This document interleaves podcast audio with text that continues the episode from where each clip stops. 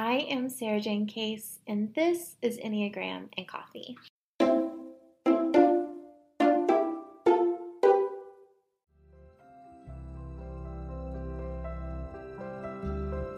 Hello, and welcome to Enneagram and Coffee, the podcast. I'm your host, Sarajane Case, and I am so happy to have coffee with you today. Today, I'm continuing our series going through each Enneagram type in detail. I'll run through a description of that type, their motivations, fears, worldview, and more. I'll also give you a common mistypes as well. Today, we are discussing type 2, the helper. So, the motivation for the helper is to be loved and liked. Their major fear is not being lovable. Type 2s are helpful, generous, warm, and loving. They learn somewhere along the way that love is earned through what we do for other people. They tend to see the world as a sea of emotional temperatures, picking up the energy that people are sharing and adjusting their own behavior to meet the needs they perceive in the room. The impulse to serve from a two isn't necessarily conscious. In fact, to most twos, it's second nature and seems like the most natural thing in the world to step in and meet the need of someone, especially someone they don't know very well. Twos are in the feeling or shame triad, which means they spend a lot of time aware of how they are being perceived. It's important for type 2s to be perceived as loving, warm, and giving. Twos struggle with resentment, and this can happen because of a lack of boundaries being set, sometimes from overgiving without receiving in return, and not even communicating that maybe they have needs. Sometimes this resentment happens because they expect others to love in the way that they do. Type 2s anticipate the needs of the people they care about and the people they're around. And a lot of other numbers don't do that. And so, for a lot of times, you know, twos are expending a lot of energy giving and are on the back end not receiving that energetic match, um, which can lead to resentment if not communicated clearly. Now, our type 2s are considerate, they're patient, they're gracious, they're forgiving and are likely the person who has made you feel the most loved in your life. It's important for twos to see themselves as lovable and worthy of love, often doing things to earn that love. They orient in the world with the burden that others depend on them for help, that they are needed, but they do not need, that they are only as lovable as they are giving. And because of this, they spend a lot of their energy focused on what others are experiencing and if they themselves can be of service. In relationships, our twos may find themselves feeling unloved because they aren't open to receiving love. A two has kind of this detachment from their own needs. They're very aware of the needs of other people, but not necessarily the needs that they have. So they spend their time offering love, but not making themselves available to receive in return. They also expect others to anticipate their needs, right? Like we talked about before, as they anticipate the needs of everyone else. And when this doesn't occur, it can feel like their needs are intentionally being ignored. So, our twos, they move from type 2 up to type 8 in stress. So, in stress indicators for our type 2 are those low level behaviors of our type 8. So, resentment, anger, disregarding the feelings of others, um, being very explosive, even.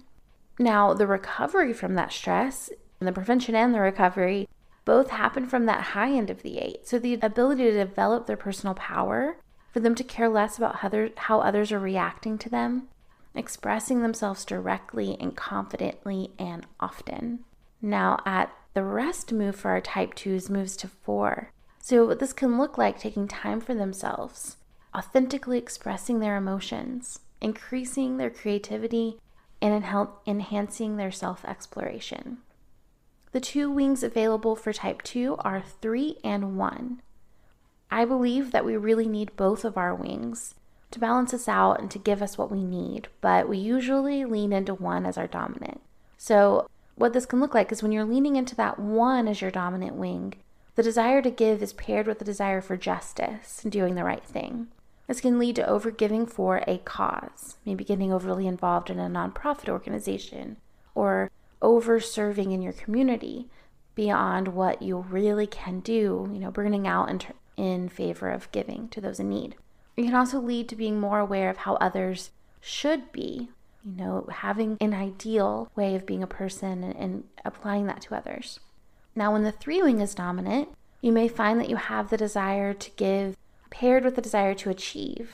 You may be more likely to become a workaholic, focused more on what you're giving in the workplace. You may also be more helpful to those that know can help you rather than just anyone. Now, when you're intentionally bringing these wings in to serve you and to kind of help you out, what can happen is that as you pull in the one wing to help you really pull in that discipline, that giving to all people, no matter who they are, seeing the worth of all people and, and not playing favorites. Um, also, being really confident in who you are, regardless of how you're being perceived, and really having strong moral values behind the actions that you do. When the three wing is pulled in intentionally, we're building out that muscle. What that can look like is putting your goals first, you know, having a clear idea of what you want your life to look like and, and working toward that vision. It can also mean being really inspiring to other people in the pursuit of goals and being a really, really good networker.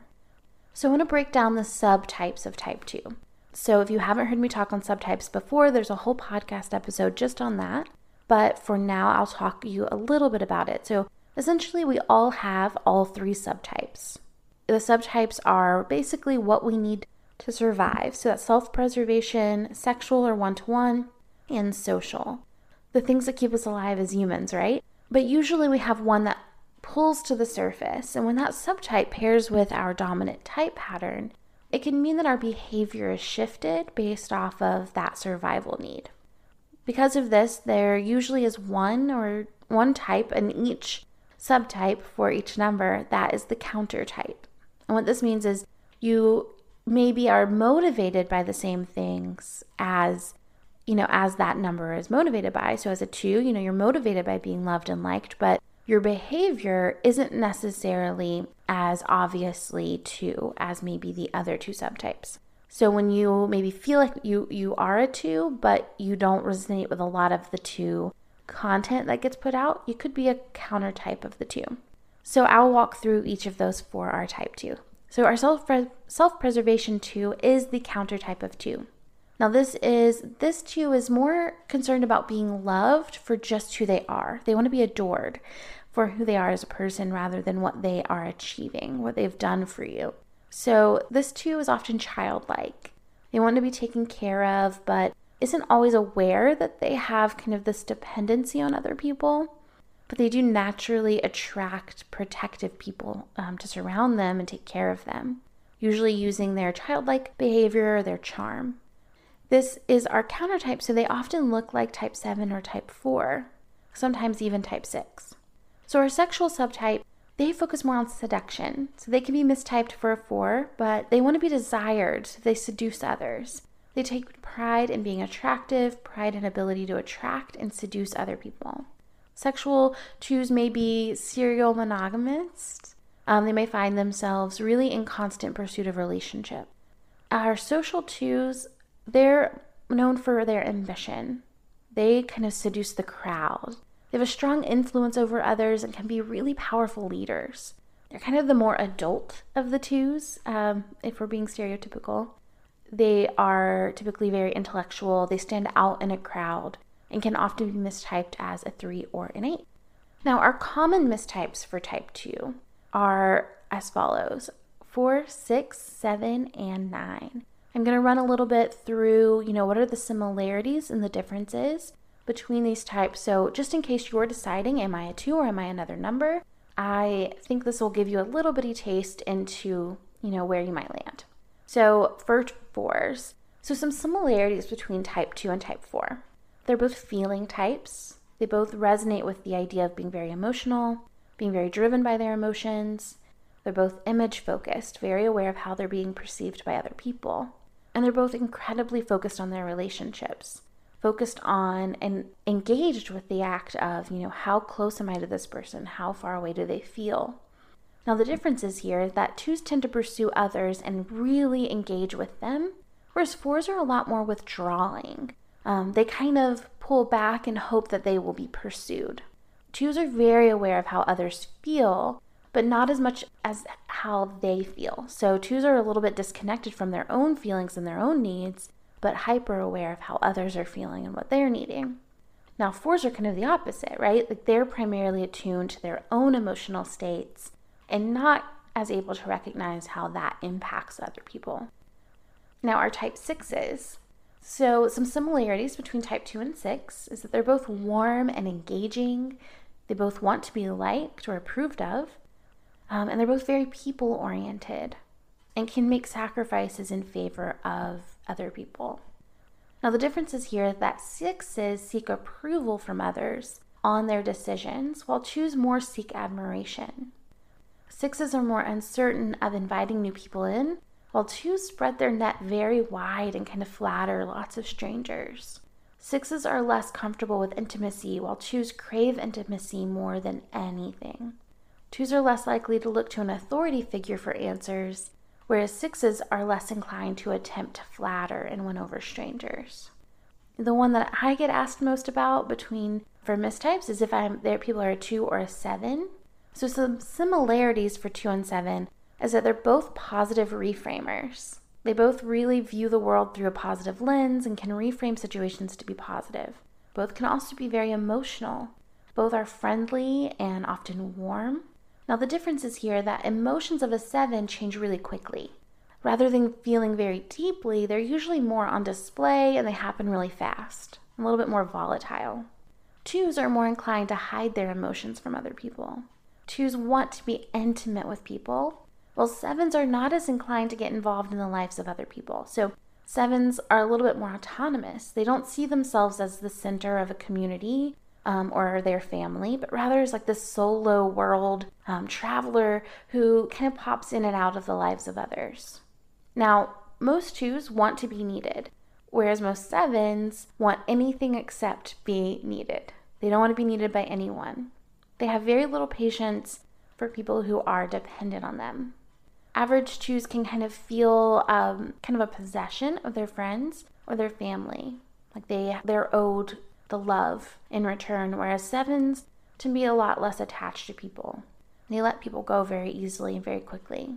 The other big difference is that sevens, while they are emotionally expressive, are still in the thinking center. So a lot of the action, a lot of the thoughts are happening in their mind. You know, they're processing their feelings through their intellect, they're experiencing the world through their brains. Whereas twos are more inclined to feel their way through life, their existence. Our final common mistype for type 2 is type 9. So, some similarities is that they're both others focused, they're both sacrificing, loving, warm people. Now, the difference is here that twos are more action oriented. They're typically more driven, more likely to insert themselves into situations. While nines try their best to not offend anyone with their presence, twos can inadvertently offend because they are inserting themselves without permission. Now, I did a full on podcast for this particular mistype, so you can find that under common mistypes in the podcast itself. I like those mistype episodes because I get to interview two people of, of each number, one person of each number, and they talk about how they, you know, they talk to me about their life, their dreams, their hopes, and you can hear the difference in the way that they think and the way that they speak.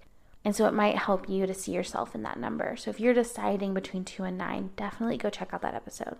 So that's our, you know, kind of in tiny little sliver introduction into type 2. I love talking about the types and I can't wait to dive even deeper into them with you on the podcast. Um, next episode, like this, will be on type 3. But stay tuned and I will see you next week for our next episode. In the meantime, if you enjoyed this episode, it just means the world to a podcaster if you can give us a five star rating and a review in iTunes. It's kind of how we get our podcast to new listeners, and um, it's kind of the equivalent of sharing it to your friends. You know, it doesn't hurt to share with your friends as well, but um, giving us that review is a really big deal for podcasters. So if you don't mind, take a few seconds, go pop over, give me that five star review if you liked today's episode. And I'm always taking suggestions for podcast ideas. So if you have questions or things you're interested in, don't hesitate to send a message our way. Our email is hello at enneagramandcoffee.com. I would love to hear from you. And finally, if you are someone who's interested in the Enneagram and wants to dive deeper into doing personal work with the Enneagram, I have Club Enneagram. You get an email once a week that has journal prompts for the entire week, every single day.